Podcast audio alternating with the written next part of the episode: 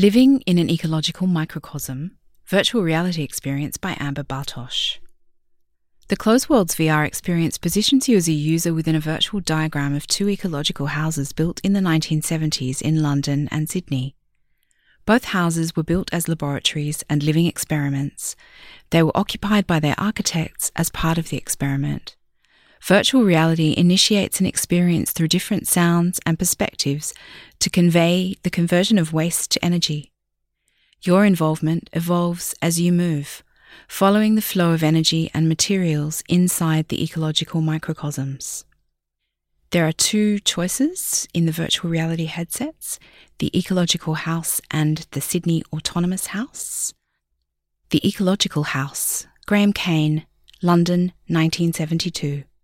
One of the earliest ecological houses, the Ecological House or Street Farmhouse, was built in Eltham, South London in 1972 as a laboratory and living experiment by Graham Caine, a member of the anarchist group Street Farmers, originally formed by Peter Crump and Bruce Hackett.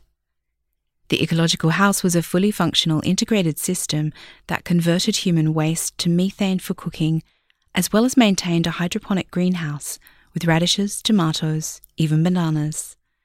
Caine, then a 26 year old fourth year student at the Architectural Association of London, designed and built the ecological house on borrowed land from Thames Polytechnic as part of his diploma thesis at the AA. He received a provisional two year permit from the Borough of Woolwich District Survey with the promise to build an inhabitable housing laboratory that would grow vegetables out of household effluents and fertilise the land with reprocessed organic waste.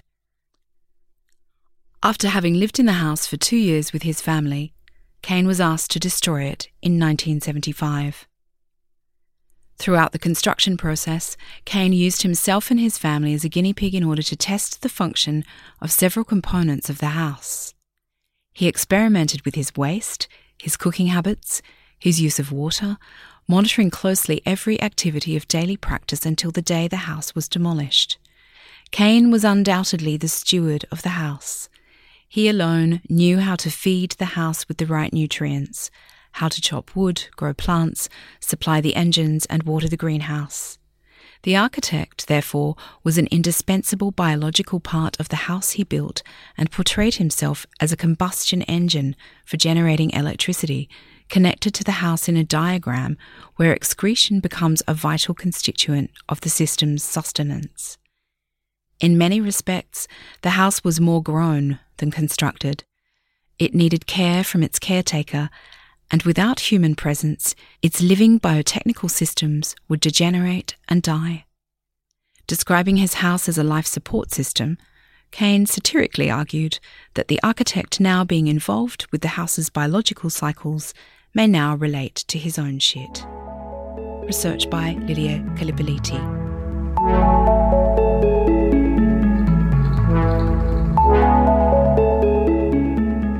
The Sydney Autonomous House, Sydney, 1974 1978. In the mid 1970s, architecture students at the University of Sydney gave Australia its first autonomous house. Their ambitions were grounded in broad environmental and social concerns, but more specifically responded to a global energy anxiety emerging from the 1973 oil crisis.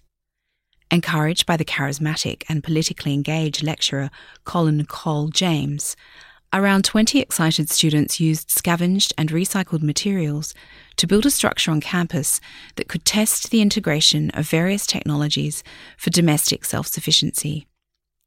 The project included a wind driven generator for power and the students' own designs for a beer bottle Trombe Michel greenhouse wall, flat plate solar hot water heater, and methane digester. While the students embarked on a DIY showcase for closed systems ecological design, they ended up with much more. A dozen people or more turned the structure into a home and continued to expand and tinker with it, installing a sleeping loft, growing a permaculture garden, raising goats, building a Coolgardie safe, all the while monitoring and reflecting on the experience. Exploring models for more ecologically attuned design and dwelling became as important as any technical testing. In the end, What was meant to be a one year, student led design build exercise spilled over into a four year public experiment in sustainable living that gained coverage in national and international press. The house was host to a series of utopian energy fairs where children ran amongst the rabbit hutches, goat pen, and the organic vegetable garden. It featured in television programs, magazine articles, and was visited by thousands of people. A mail order pamphlet distributed the students' own reflections on their strange experiment, which they'd come to call the celluloid house due to its media profile.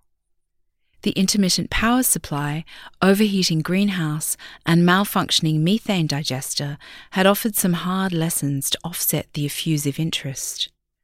The students' faltering, sometimes naive attempts to build a functioning autonomous house grew into a sustained everyday engagement with an assortment of issues, from environmental pollution and resource depletion to consumerism and centralized industrialization.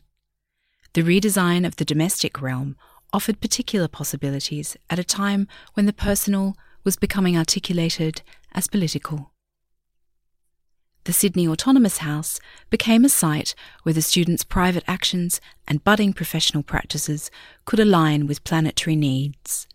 The emerging ecological consciousness of the 1970s manifested through building.